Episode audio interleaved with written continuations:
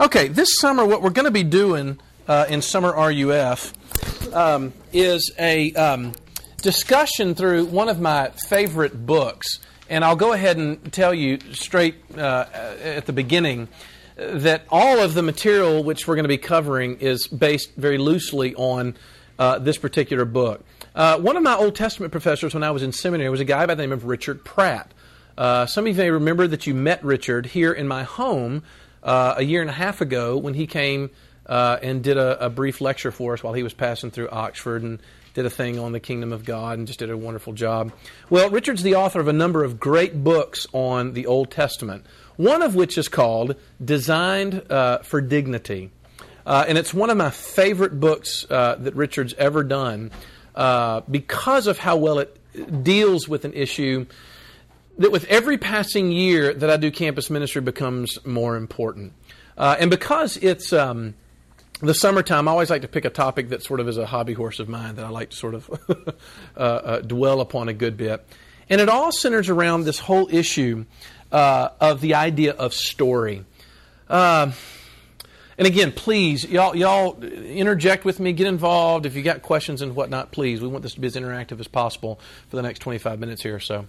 Um, a number of years ago, there began to be a whole spate of books and research and literature um, talking about the power of stories in the life of human beings. Okay? Um, and it was something that, if you really start to think about it, you'll go, oh, that really is true. In other words, they began, researchers began to notice that for the idea of story patterns more of our understanding of self than we could possibly imagine. I've gotten to where I push the envelope even further that one of the best ways to help you understand you is to begin to think about yourself in terms of a story in which you are living.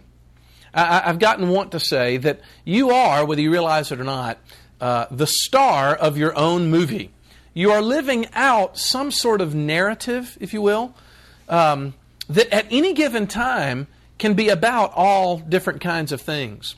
Uh, sometimes our, our stories are happy stories. Sometimes they're very sad stories. Uh, sometimes our stories are action adventures, you know, where we've got this task to accomplish. Uh, at other times, our stories are high drama, right? At any given time, people are beginning to understand that you understand how you work using the idea of a story.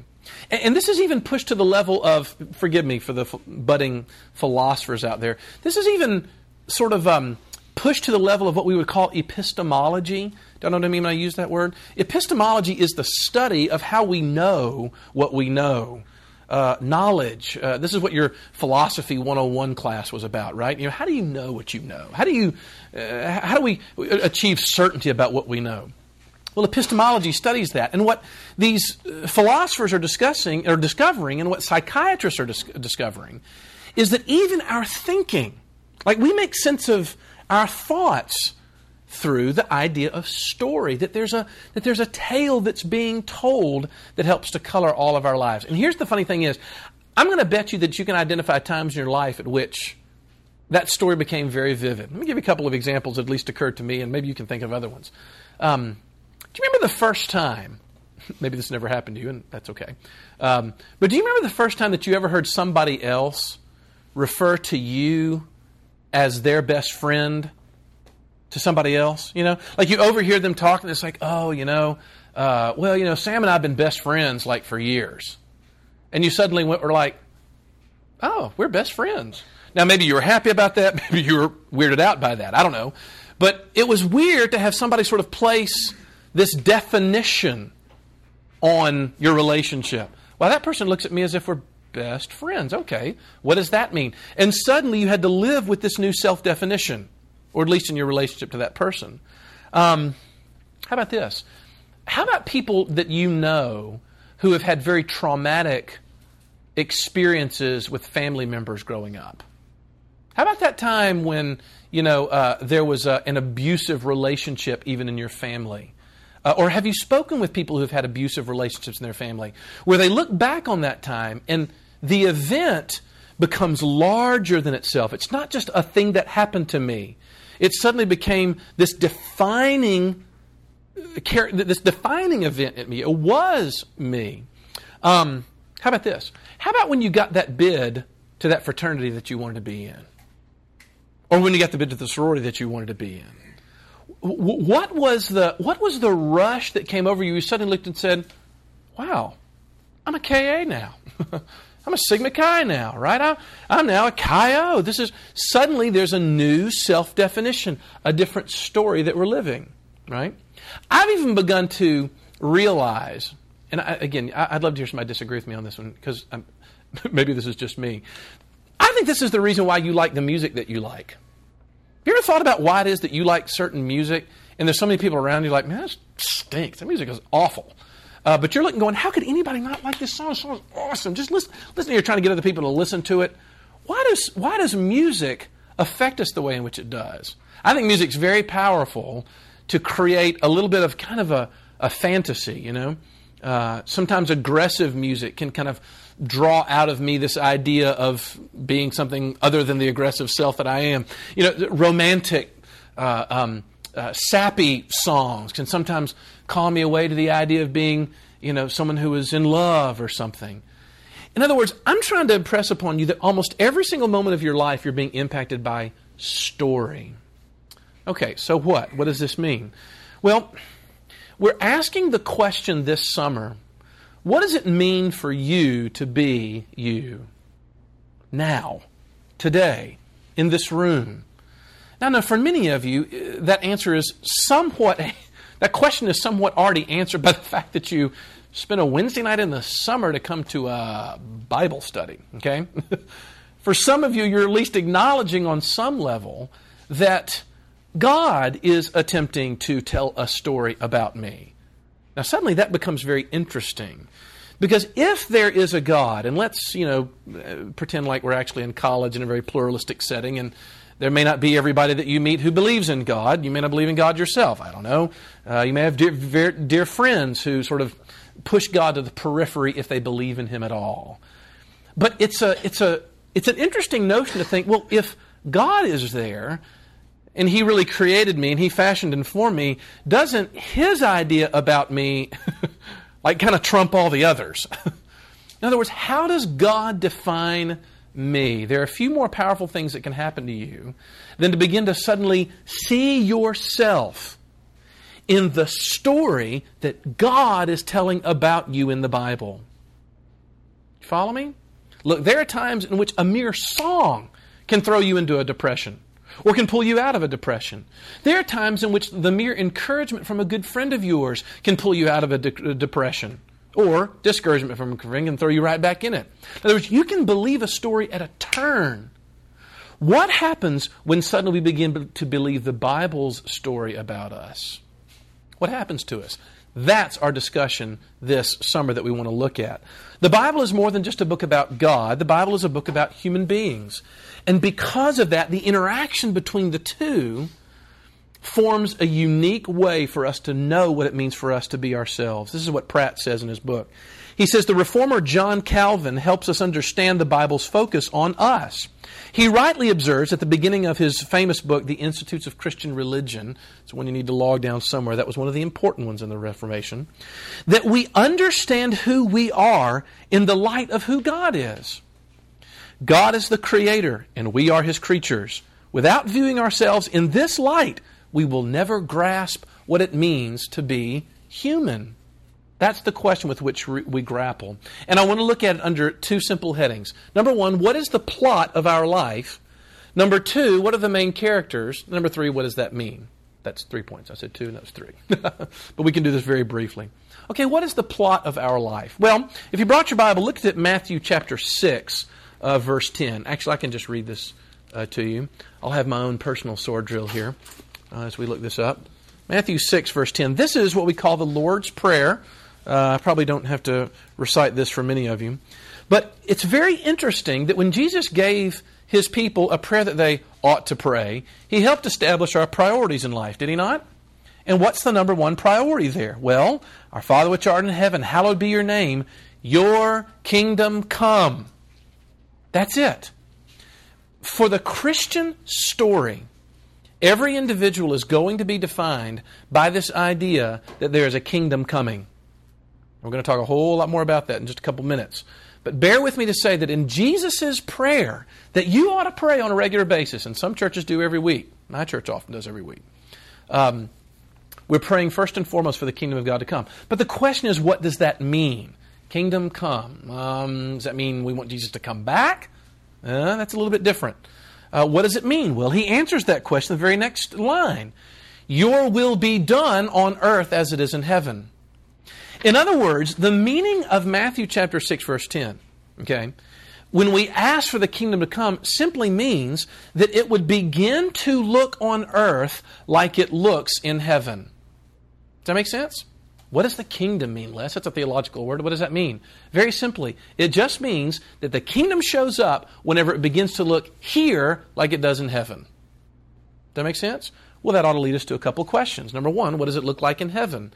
Well, for those of you who got a chance to sit with us through our discussion through the book of Revelation last fall, I hope uh, that this sounds a little bit familiar.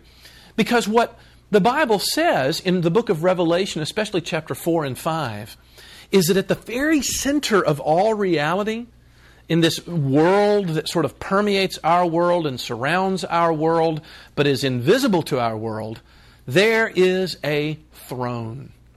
That's the most prominent feature of what is there.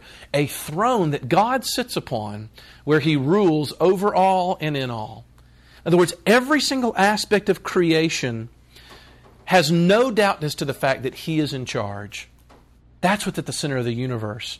Um, and no one can resist submission to this God. He is the all powerful God, the all conditioning God, the all controlling God, the all. Uh, uh, uh, the all fashioning God at the center of the universe. That's what it looks like in heaven. When we get to heaven, there is a fundamental activity, and that is standing with our mouths open in awe of what we see in the mere presence of God. Again, for most of us, that sounds like a little boring.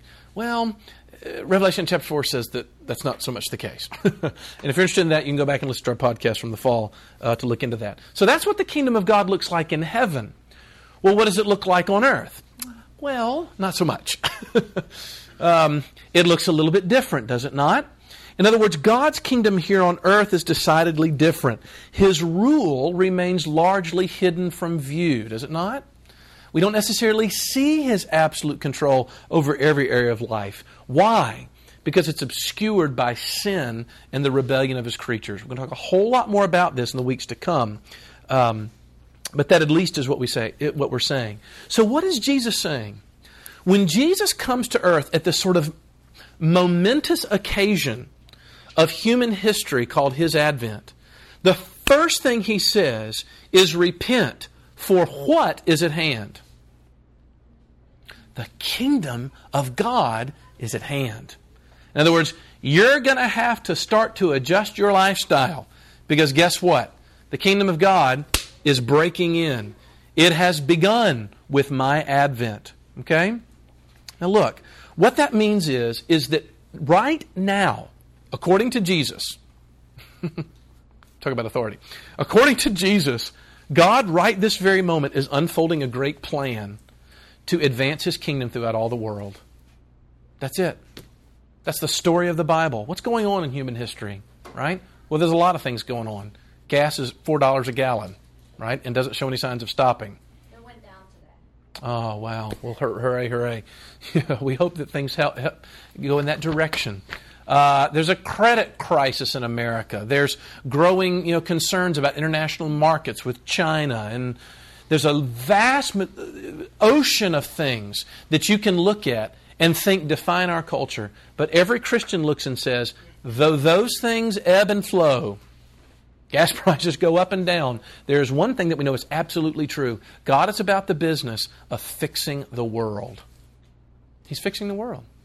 He is setting the world to rights. He's taking everything that is screwed up and he's healing it, he's repairing it. And he's about the business. And Jesus says, What I come to do on the cross is here to make all that possible. I am launching a major, huge, earth shattering offensive in my work that will not stop until I come finally at the very last day and set it all right for the last moment. Does that make sense?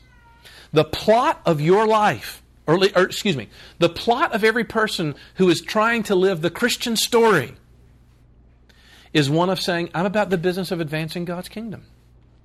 That's it. That is the story that is being told about you at this moment from the Bible's view. And the mere and the act of faith, which we all struggle with. What does it mean to have faith? Now I believe in Jesus. Well, I believed. I mean, I prayed this prayer when I was in junior high. Is that what I mean to believe? Well, uh, I hope it's a whole lot more than just that. To have faith in what the Bible says is to adopt God's story as mine and to begin to live as if that was true. And the plot of that story is the advancement of the kingdom. Second question.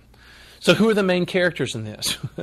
because when you look at that, you say to yourself, well, that story sounds like it's mostly about God, not about us. Ah, but there's good news in this story. Because the Bible teaches that God has decided that the main tool that He's going to use to advance that kingdom are His creatures.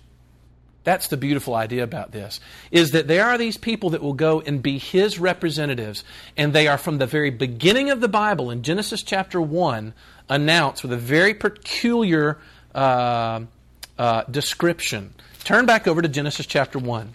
Genesis is the first book of the Bible. You can open up your Bible and it'll be right there. Genesis 1:26. Listen to verse 27. So God created man in his own image. In the image of God, He created him, male and female, He created them. That is the primary description of who you are as the main character in this story. You are a creature who is created in the image of God. Now, what in the world does that mean? Uh, well, I can assure you that there's no lack of ink spilled from religious types like myself who have written about what that means. But I think it's pretty simple. And Richard Pratt has done a lot of great research in this area to help us understand this. Listen to what he says about this. He says, to begin with, we have to understand our unique title in the context of Old Testament history. Moses and his Israelite readers, to whom he wrote the book of Genesis, if you remember, understood these words because they lived in a world full of images. The most dominant Im- images in the cultures of the ancient Near East were those of kings. Think about this. Throughout the ancient world, kings made images of themselves, and they placed them at various locations throughout their kingdoms. Pharaohs of Egypt, the emperors of Babylon, and the kings of other empires used the images of themselves to display their authority and their power. Does that make sense? There were all these ancient kings who, in order to show people their own authority, created these images. And they used to describe these statues the same word that we have in the first, first book of, first chapter of Genesis. Does that make sense? Y'all, that's what it's talking about. There is a king who has fashioned images of himself. You and I, human beings, fashioned in God's images, living with the same purpose to be his representatives. You are his representative. The world and all of creation knows that God is there because you are his image. Okay? So those are the main characters. Okay, last thought, and we'll finish with this with hopefully some questions and some thoughts here. What does that mean? I think it means two things. Two, at the very least, simple definitions. And we're going to kind of talk about this all summer long about this. What does it mean to be me according to the Bible? But at the very least, we can say two things. To be a creature in the image of God, first of all, means that you have a title of humility. Number one, it shows humility. We are images of God, but y'all, that's all we are, is images of God. In other words, from the very beginning, wanting to be God was man's original temptation. There is always going to be an inertia. You follow me? It's like the, the wheel of your heart is always going to be out of alignment. And when you take your hands off on it, it's going to pull you in a certain direction. And one of those directions is going to be to think way too highly of yourself, to exalt yourself, right? Um, but it's very interesting that the Bible begins by kind of putting us in our place right out of the gate. As a matter of fact, in the verse before this, it says, And the Lord God formed man from the dust of the ground. Right out of the gate, the Bible looks and says, Look, let's not get a little too uppity, shall we? You were formed from the dust of the ground, and to dust you shall return. And therefore, there's an inherent humility that every person who begins to investigate the truth claims of Christianity discovers. I ain't that big a deal. Now, look, for some of you, you're looking kind of going, well, that doesn't help my self esteem. okay, well, bear with me. We're going to talk about that in the second point, which you can probably see coming. But look, suffice it to say this that almost all the history of all human tyranny, y'all, started with someone elevating themselves over another class of people. You realize this? All human tyranny begins by elevating oneself to the level of a God, being able to say that you're the one who is in control. You know, our professors, and let's give them the benefit of the doubt that they want to sort of liberate me from the constraints of my humanity, encourage us to make your own rules, right? Don't listen to what somebody else tells you about what's real in the world. Make up your own sort of reality. Decide for yourself. The truth matter is, it starts from the very beginning of life. My children were subjected to Blue's Clues, you know, on a regular basis. And they were told every single week, what's the theme of Blue's Clues and the song? You can be anything you want to be. You know what? That's not true. you cannot be anything that you want to be. Neither can my children no matter how positively I put that to him. Now, some of you are questioning my parenting right now and thinking, does he like say that to his kids all the time? No, not necessarily. But it's true, isn't it? I can't be anything that I want to be. I'm got all kinds of restraints, intellectual uh, drawbacks, physical drawbacks, all kinds of things keep me from certain things. Um, how much? Think about this. Put yourself in perspective. How much do you know about your great grandparents? Literally, specifically about your great grandparents. Some of you may have known them for a short period of time, but how much do you literally know about their lives, their thoughts? Guess what, y'all? In a couple generations, they're going to forget you too. I know you're all thinking, why did I come to RUF tonight? this is such a this is such a happy time and occasion. But it's so important to grasp this first. The Bible puts us in our place, y'all. Right out of the gate. Garrison Keillor is this guy who does this um, radio show on NPR called Prairie Home Companion. You may ever heard this? They did, they did like a, a movie a couple years ago, didn't they? Some of y'all listened to it. Um, it's a great piece that he did where Garrison Keillor went to a hospital to kind of follow a doctor around for a while. And he ended up going to follow them on all their rounds, and he was very. Uh, it was a cancer ward or something. And one of the things that Keillor said just completely devastated him was how the doctors, when they got into their little like uh, lounge, talked about their patients, you know? Like literally they would sit around this table and be like, well, you know, we lost Mr. Mr. Brown today. Yeah, yeah, yeah. So, um, hey, when are we playing golf this afternoon? and, you know, Keillor was just so devastated by it because he was like, wait a minute, somebody ought to like be so devastated by this that they ought to like take the rest of the day off and, you know, go home and just cry. and he thought, you know, the doctor would be so heartbroken at his own death that he would go and do that, right? Um, we all kind of wish for that, don't we? That uh, all the doctors are going to be so heartbroken when we finally pass away that they'll they'll be so devastated they have to take the day off and go home, right, uh, and uh, mend themselves. Look, y'all, our days are so short. They come and they go so fast. Think about the last few years of college for you. How fast has it gone by? It is a blink uh, uh, uh, that we face. And the idea of being in the image of God reminds us of that and keeps us from being a little too high on our horses. But secondly, that will end happily, right? It's a, di- it's a title not just of humility, but of wonderful dignity. Look, y'all, is there any better thing that could be said about us than to say that we are creatures created in the image of God? God has imprinted on every single creature an unspeakable dignity and an infinite value. So much so that he would tell his ancient Jewish people that if somebody ever took somebody else's life, your life would have to be taken. And we see that as barbaric and hideous in our day. But the idea was that it was a great value of life. We value the life that was taken, and so therefore can only be paid for in its own currency. Because life is that valuable, it's that important, right? Every single society in human history has had an underclass a collection of the worthless. And every Christian culture has refused to talk like that. We don't use that language. We don't talk about a those people in Christian circles. I know some of you who know a little bit of American history are saying, uh, yeah, they do. And guess what? To the degree of which they've done so, they've been out of accord with what the Bible teaches about man being created in the image of God. And dad gummit shout it from the rooftops because your generation has to own that just like every generation does. You know, professors of biology, and let's give them the benefit of the doubt they're doing it for what they believe to be good reasons, work very hard to convince us that we're nothing more than matter in motion. Well, please, someone tell me that if that is all we are, a bundle of molecules, how are you going to get meaning and beauty and respect and, and, and right and wrong out of a matter of molecules? How are you going to get that? We are infinitely more than that.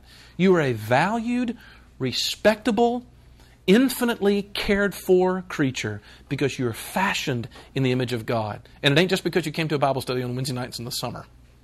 It's because you're fashioned in His image. Richard Pratt tells a story uh, in his book about when he was at Harvard getting his PhD. And there's a statue of John Harvard in the center of campus that some protesters one night had uh, splashed green paint all over. And he went out into the courtyard the next day and listened to the policemen saying, you know, these kids just have no respect for these school, for this school. And it was interesting that he thought to himself, that's interesting. They defaced the statue, the image why? Because it represented the entire school. You follow me on that? Therefore, God has always looked and said, You will respect the image of God in every one of God's creatures because it's the reflection of me. That's my image in that particular thing. Look, y'all, this I would argue with you is the persistent reality of the modern uh, of the Christian world. In the Christian world, you are both an object of great dignity and an object that is capable of great harm. you are a great big fat mess, and yet you are absolutely beloved at the exact same time. And you have got to learn to work through that sort of weird dichotomy, paradox, if you will, before you ever begin to understand the Christian story of your life. Right? Am I a screw up or am I a success? Well, the answer to that question is it's complicated. The answer is yes. there are some senses in which I can look and say, I've screwed up all kinds of things in my life. And there are other senses in which I can say, and yet God has loved me beyond anything I could imagine. That dual reality is the dual reality of the kingdom of God that has broken in on life and brought joy and wonder and hope and resurrection. While at the same time, we continue to live in a world that is screwed up beyond belief and will constantly shock us day in and day out. That is the key, y'all, to a distinctively Christian way of looking at ourselves. Okay, thoughts, comments.